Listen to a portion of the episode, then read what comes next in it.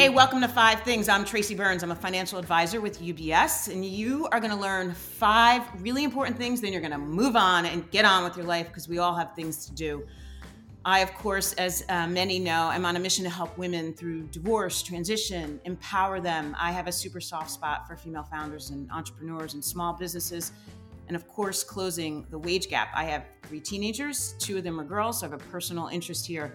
This podcast is a very small piece of helping us get there. So for some context, we are in the heat of the coronavirus still. We are, I am in New Jersey. I am still on lockdown. I think my governor just extended it, which I won't cry on air. I want you to listen to our first 3 podcasts because they are everything your small business should be doing right now, thinking about the team you should be creating, some of the things you could do to set yourself up for when we get out of this, all things that business leaders need to be thinking about. But as leaders, one of the most important things is to be worrying about the next generation. As a leader, as a mother, just as a member of society, what is happening to this next generation of kids? And that is why, more than ever, I am thrilled that my dear friend Alexis Glick is with us, CEO of GENYOUth, which is a nonprofit dedicated to kids, which she'll tell you about. She advises CEOs, companies, athletes, and she, too, has a slew of children at home and has a soft spot for them. I tell you, my kids, first of all, Alexis, I'm thrilled you're here, but my kids like laugh at me and they call me a marshmallow because I could break into tears at a drop of a dime lately. I just feel like I worry about them and I worry about what happens next for them. Oh, you know, I first of all, I'm so happy to be with you. I'm so crazy about you and what you're doing. You're just such an amazing human being and such a smart woman. I can't say enough things. Aww. But look, look, I'm like you. The only thing is I would say is I love that you said you're a marshmallow. I'm like a torpedo. I like zoom in and I zoom out, you know, and like when I zoom in too far and I hear too much, I'm like, I'm out of here. No, look, this is a really interesting time for a generation of kids. And as you know, part of what I do every day is support 40 million kids in U.S. public schools. And as a mother of 4 kids who range from 7 to 18, just living it day to day, in addition to kids, seeing what kids are going through, whether it's food insecurity, whether it's mental health issues, whether it's just isolationism or the fear of the unknown, we're certainly in an unprecedented time. I think the thing I would tell you in the conversations that I have both with my kids and that I've had with the kids that we work with in school buildings across the United States, you know, look, we can look at the circumstances and we can talk about all the things that don't make sense or all the reasons we don't have answers or all the frustrations we have about digital learning or, you know, who doesn't have access to broadband or the technology, the gap. I shared a note with my board of directors saying, I think we're going to have the largest economic chasm and American divide that we've seen in our history coming out of this because of the number of people who are going to be living on a safety net provided by the government. But what I will tell you is, what I've also said to them is, what are the things that you're learning from this experience? How do you take those learnings away?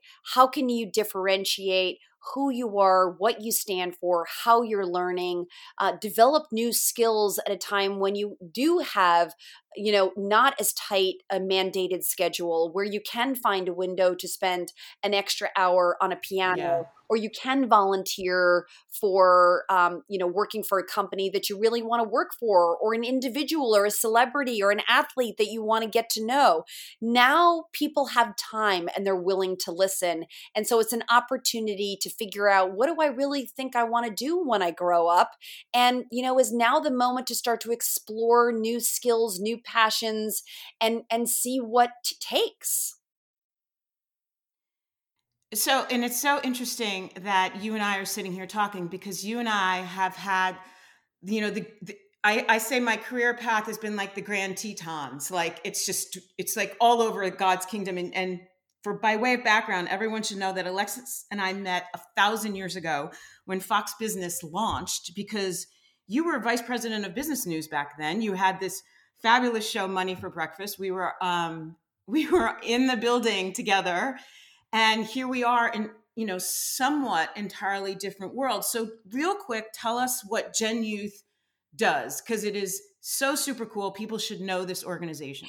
Yeah. So essentially when I left Fox after being there for 4 or 5 years, I was actually, headed to another network. And in the middle of it, some folks said, Alexis, you've got this background on Wall Street, you've got background in media, but you don't have a lot of background in public policy.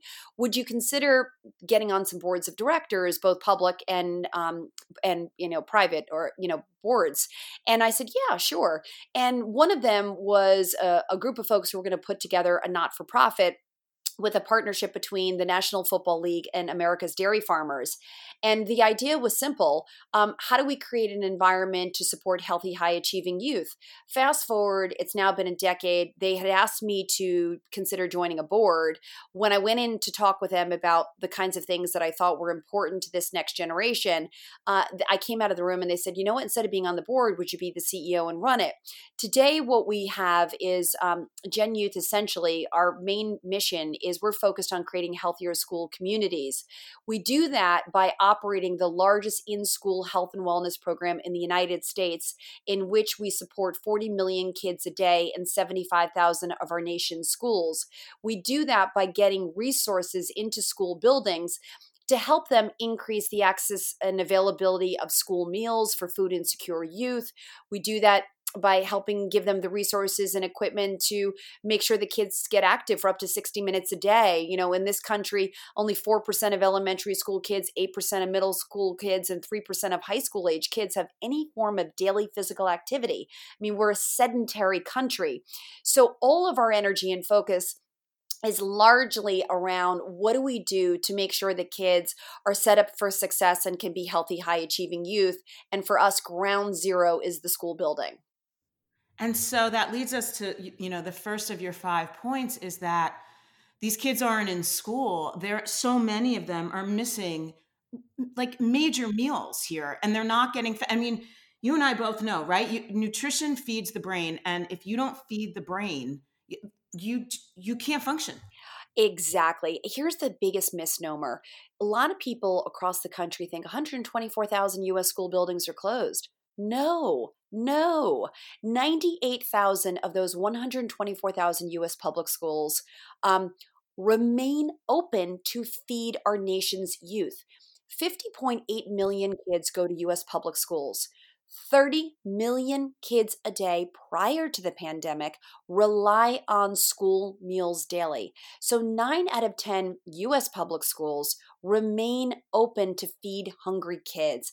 And in particular, given the record level of jobless claims that we've seen over the last 7 weeks, it's not just 30 million, it's millions more.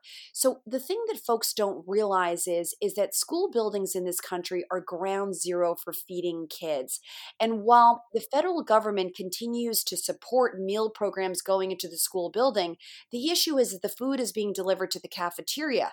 Now we got to take the food out of the cafeteria into a grab-and-go model in a non-congregating way. Is the food that's delivered into the cafeteria has to be taken out into a grab-and-go model into either school parking lots, school bus stops, or delivered via school buses. So what school buildings really need is the equipment, the cooler bags, the grab-and-go containers, the safety equipment to deliver those meals. So for someone like us, who has been a partner to school buildings and has provided over 100 million in resources since our inception, for us right now, what we're focused on is we opened up a COVID-19 emergency school nutrition fund where we're allowing school buildings to apply for us to up to $3,000 to get those resources and equipment that allow those school nutrition professionals, volunteers, and school bus drivers to deliver those meals in a non-congregating way with the equipment and resources that they can then purchase through our grants. Oh, that's amazing. And people could donate and help correct? Exactly. So where we are today, Tracy, is we have received grant requests from over 11,000 U.S. public schools. So we have well over 30 million in requests that have come into us in about 4 weeks' time. We expect that to double and triple in the months ahead. So two things that folks can do. Number one, they can go to our website, which is genyouthnow.org, O-R-G. It's literally like it sounds, GENYOUTHNOW.org. So one is to go to our website. The second thing is with our partners at AT&T, we created a text to donate where people can literally put in the number 20222 and then type in schools, and it'll prompt you for a $15 one-time donation. But the bottom line is this, Tracy. We've given out just north of $5 million to school buildings. We're sitting here with a $25 million deficit that is growing daily. And the need for this equipment is enormous because school buildings will remain open in the summer. They'll convert to summer feeding sites. And CDC has already reached out to us to say they are recommending when school returns in the fall that meals be served in the classroom, not in the cafeteria. So they're going to need this equipment to change the delivery mechanism of meals from the cafeteria to the classroom. So these are the kinds of issues that we need to help address in school buildings because they are ground zero for feeding our nation's kids. The good news, though, is that they are talking about our kids going back to school in the fall. That's good news. I get the social distancing part that they need to eat in their classrooms and the importance of it. And I'll be sure to include the website and the number they could text in my little description so people have it. But what does this do? You know, flash forward a little bit, like sure. You and I were talking offline about the future, what this does to our kids. I worry that, you know, so many of them have missed, you know, God bless all the parents homeschooling out there. It is not easy. So I worry what this is doing to the education of our kids. And then therefore the future of the economy going forward. It's, you know, it is a true, it's a real issue. Let me just tell you a couple things, just both, you know, we're both economic nuts, right? Number one, when you see a collapse in a market or a black swan event or a health related event, as you know, when the event occurs, you see some degree of dislocation, but you truly don't start to see the impact of that dislocation for another 3 to 6 months after that event occurs, particularly when there's a health event. Because what we're still working through is who will need the safety net and when does the safety net run out? So we have a situation in which, for example, I was on a call yesterday in Tampa Bay where they've seen a 400% increase in the availability of foods in local food banks. In our school buildings, the average school is serving 1,561 meals a day.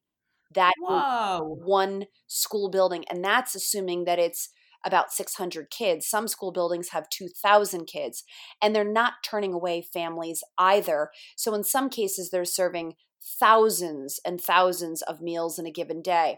So what I would say to you for the future and for kids is, number one, folks need to understand that the burden on school buildings for feeding and learning and on our educators to bring kids back up to speed when kids do return to the school building, the pressure is, number one, going to be higher and harder than ever. Number two, their budgets are going to get slashed.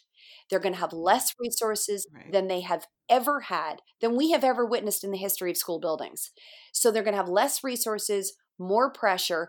And then number three, because of the digital divide, you have so many kids who have just inherently fallen behind. So what do I think it means? I think we are going to spend the next school year in catch-up mode. It's going to change things like standardized tests. It's probably going to change things like how we administer things like APs and others, because we're going to spend probably one full semester making sure that what occurred in the last school year was actually digested, learned. And so look, will we make it up? I think we will make it up. Will we rethink how we educate kids? Yes. Will digital learning become a more and more valuable tool? 100%. Will we look at how we educate and pay folks in the education space? We will. I mean, people now realize, wow, our teachers need to get paid in a fair and equitable way. The problem is this is going to take years to work its way through the system. That's the problem. There's a commercial out now, actually, which makes me laugh. It's all these parents trying to homeschool their kids. And I said this to you earlier. Parents that are homeschooling middle school, elementary school kids, you are doing the work of Job. I have teenagers. They do their own thing. I am grateful every day of my life. I have heard crazy stories about parents having to do even PE with their kids and music and art, and God bless all of you. Paying our teachers should be top of the list. But the educational divide was there to start before the pandemic. And so the widening of it is so frightening, I think, for the economy, and people really should wake up to this. You wrote something recently about fully sheltering in place. The country should have done it. Would this have helped?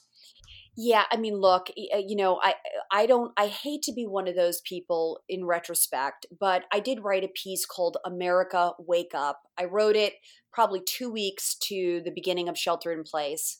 And it was a call to action, mm-hmm. basically asking the U.S. government to consider an extended national holiday. My fear was that if we dribbled out one by one the decision to shut down areas of the economy, that we would exacerbate the recovery. What I was truly hoping for is a V-shaped economy. What I fear is, you know, some people are talking about W's, some people are talking about U's. It's making me crazy because what I fear is we could have this, you know, I don't know, I don't want to say an L, but I think we're going to have a prolonged and exacerbated painful recovery because the process now of reopening on a state by state or city by city basis, based on what their models are telling them, is going to be really difficult for us to reignite consumer demand. And so what I think, unfortunately, Tracy, is we're going to be in an environment in which the next 18 months are going to be much more unstable than we recognize. I mean, I look at the stock market and I go, are we for real? Like I honestly, I talk to CEOs every single day. Tracy, I spoke to 4 CEOs yesterday. One of the CEOs operates a massive chain across the United States, of which 60% of their stores are closed.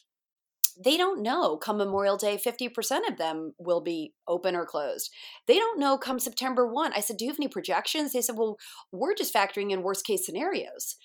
Then you have factors now where the safety nets from the government of the, you know, wages that folks are getting, you know, or the checks that folks are getting, or the extension of unemployment claims by another 13 weeks. Well, what they're getting from the federal and the state level may in fact be a better living wage than what they had when they were working in retail or for QSR. So they're not incentivized to get back to work. Now, many states are saying, if you're doing that, we're going to call you out. But, you know, the system is overwrought.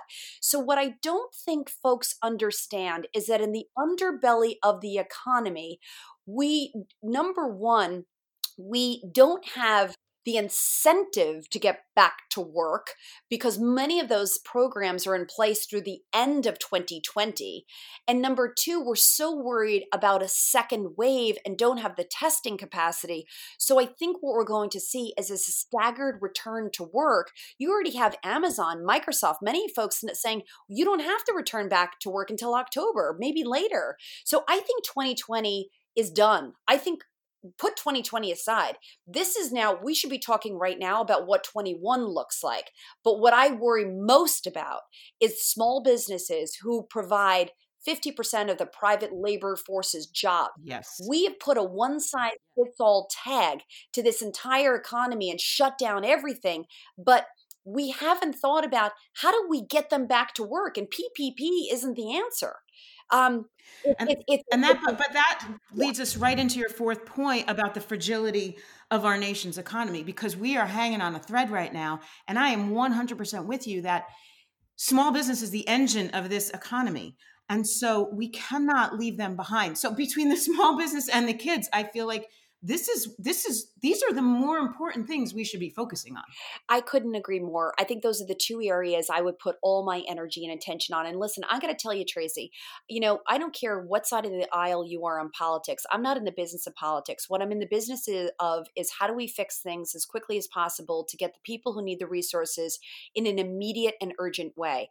And I'll tell you, I look at, what Mnuchin has done. I look at what the Fed has done, and I actually applaud them. They have stepped in completely unprecedented environment. No one has a playbook for what we have experienced. So I am not one of those people who's saying, well, you coulda, you shoulda, you woulda, or this.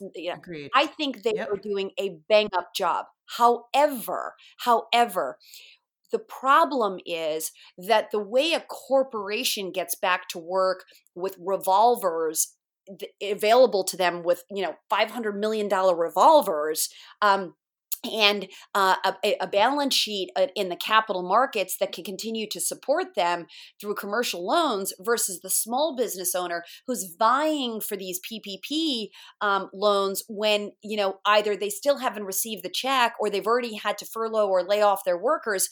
Well, now you can try to go back to your workers to get them, but do you have any forthcoming business to guarantee that you can keep them?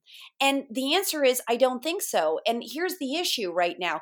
Some folks have said, which I think is a really reasonable point, maybe you don't want to fully pay them what you were paying them before. Maybe everybody agrees we're going to take a 30% cut, like you've seen a lot of executive suites within companies, so that we can keep more folks employed at a lower base rate level of employment or a lower paycheck to get more people back to work.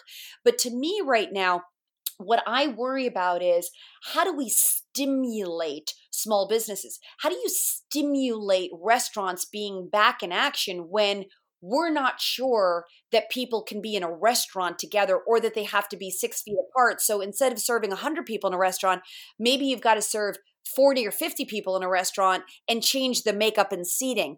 Those are the kinds of things we should be in the weeds on to say, how do we operate this in an effective way? And how do we make sure that those guys are the people we pay the most attention to right now to ensure that the livelihood of small businesses does not get crushed under the weight of this? What I don't want to see is small businesses who have been around for a decade or 15 years or generational businesses go out of business completely because we didn't show them the pathway to getting back to work. Because I feel like all we're talking about, and this leads us so beautifully into your final point about showing kindness right now, because kindness could be and should be supporting local small businesses. And we try very hard in my house, even though you and I were talking about this earlier. I fill the refrigerator, and yet someone's like, "Can we order out?" And I want to. My head spins off my shoulders. But I want to support. I think people should support. But I feel like all we talk about and all the world is hinging on is a therapeutic or a vaccine. And we can't, it's like sitting home waiting for, the boy to call in high school, and he might not call. and what if he, what if he doesn't call till next week? Like, what are you going to do with yourself? So hinging everything on a therapeutic and a vaccine might not be the right answer. Maybe there needs to be plan B, to your point. How do we get these businesses back if we don't have a therapeutic or a vaccine? How do we do this? How do we show kindness to our small businesses? Yeah, no, and I think spot on. So basically, my way of thinking at this stage in the game, I think what we need to do is threefold. Number one, I think when we look at the small business community, every one of us lives in whatever community we live in this country. Identify what are the small businesses that are in your zip code that you rely on or that need help. So with our kids, for example, what we do is in the morning, I could make scrambled eggs or I could make toast, but the local diner is only staying open in the morning and at lunchtime. And so what I do is I say, let's order out from the local diner. Now, granted, that's a luxury that we can do, but what we're doing is, okay, let's leave an extra cash tip so that the two people that they have making that food, yes, we can support those two people to the best of our ability. So number one, geo-target in your community. What are the small businesses and how can you support those in the local community who you know are either working from home or have a base of operations where they're open for X amount of hours? Number two, what are these small acts of kindness that you can do? Sometimes it's not, you don't have the dollars, but you have a connection, whether it's through Zoom, through a contact, through a partner where you know if this person's a writer or this person's in the, an advertiser. Can you connect them to someone else that you know who's looking with someone with advertising expertise? Because while their advertising business is failing, they can be a contract worker for someone else who's trying to address advertising related to COVID. So number two, what are the things within your own network that you can help with your network, help that small business or that friend of yours who is looking for something right now? And then I just would say number three, how do we, big boys, stimulate little ones? So I love the commitment by the Facebooks. I love the commitment by, some of the other, large banks to say small business, small business, small business. You're seeing Goldman Sachs do it with small businesses and with small businesses run by women. You're seeing Sarah Blakely do it from Spanx.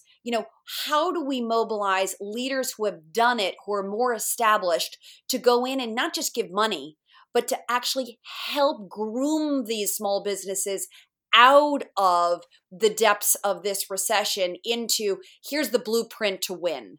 Part of it's strategic advisory, part of it's money, but part of it's the big folks really taking the little folks by the hand and saying, we're going to help you figure this out.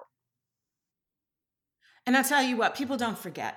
Like I do think, and it's fodder for another day, but this whole movement of social impact investing in companies that want to do good, sure, they want to make a profit, but they want to help, Mother Earth at the same time and its inhabitants. I do think people remember the companies that went out of their way to help. And you get that back in, tenfold down the line. And I love that you said small acts of kindness don't have to cost money. Even I think posting a great review on Yelp if you had a great meal and you don't have the money, but like help the business that way and say they were great and explain why. And that it could be huge for a small business who's doing delivery right now. So think out of the box and try really hard just to extend your heart right now. Yeah. And Tracy, just quickly before we go, I think the final thing I would just say to you is one of the things that I advise when I work with companies and CEOs and even athletes, oftentimes I call it their fan to brand strategy. But one of the number one things that I focus with these guys on is purpose. And what I say to them is, you can't just stand for something. You have to do something. And this generation, whether it's millennials or Gen Zs, they're going to affiliate themselves with companies, whether they're small or large, who are actually going out and leading with purpose. And then it's the same thing for individuals. The more acts of kindness, don't do it for accolades. Do it because you're going to create impact. I mean, I have stories of kids that I mentored 5 years ago. One kid who we work with, actually we mentored and brought him to the Berkshire Hathaway meeting with Warren Buffett. He and his family gave us a check for $5,000 the other day to support our fund. I have another student who has participated in our programs. She sent me a note the other day and she said, Alexis, I'm in this distance learning. Can I do the social media work for you from a kid's voice? Would you be willing to let me help you write grants from a kid's voice? And I thought, you know what? Yes. So, there are ways in which if we lead with purpose, I believe karma in the world leads to great things. And the more of us who are purpose-driven and lift up those around us with these small acts of kindness, the dividends, the impact on the economy, the humanity that comes out of it will lift us up and take us out faster if we do it together, as opposed to sort of laying back and saying, okay, well, he's got this, she's got this. No, let's do it together. Lift up, figure out ways, lead with purpose. Don't just stand for something. Go do it. Don't tell everybody that you care about food insecure kids. Then actually tell me how you're going to help food insecure kids. I'd like my fist pumped over my head. Yes, I'm so excited. We could talk all day, and I think people would listen because people could see, like they could feel the glow in your eyes and the spark in your smile as you speak. You are so impassioned. This is why I was so thrilled to connect. Thank you so much for taking the time.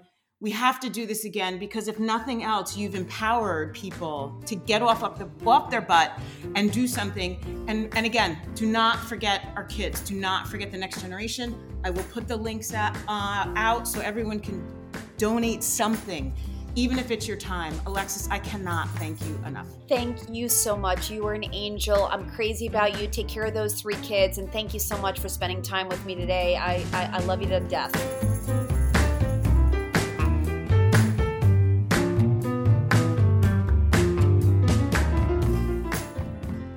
This presentation is for informational and educational purposes only and should not be relied upon as investment advice or the basis for making any investment decisions. Neither UBS Financial Services, Inc. nor any of its employees provide tax or legal advice. You should consult with your personal tax or legal advisor regarding your personal circumstances. In providing wealth management services to clients, we offer both investment advisory and brokerage services, which are separate and distinct and differ in material ways. For information, including the different laws and contracts that govern, visit ubs.com/working-with-us. UBS Financial Services, Inc. is a subsidiary of UBS AG, member FINRA SIPC.